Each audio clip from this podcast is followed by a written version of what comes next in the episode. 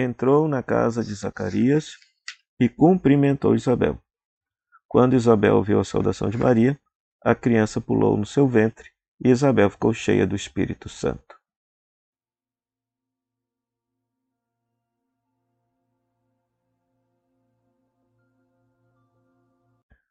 Lucas, no seu evangelho, coloca o protagonismo feminino da ação de Deus. O normal era saudar o dono da casa, mas aqui Maria saúda Isabel. E Isabel, ao escutar o shalom vindo da boca de Maria, a criança pula de alegria no ventre e fica cheia do Espírito Santo. Quando nós visitamos as pessoas, nós devemos comunicar Deus. Então, aqui, Maria é para nós um exemplo da visita pastoral que todos nós devemos praticar. A visita que comunica Deus, que comunica a presença de Deus, que comunica o Espírito Santo.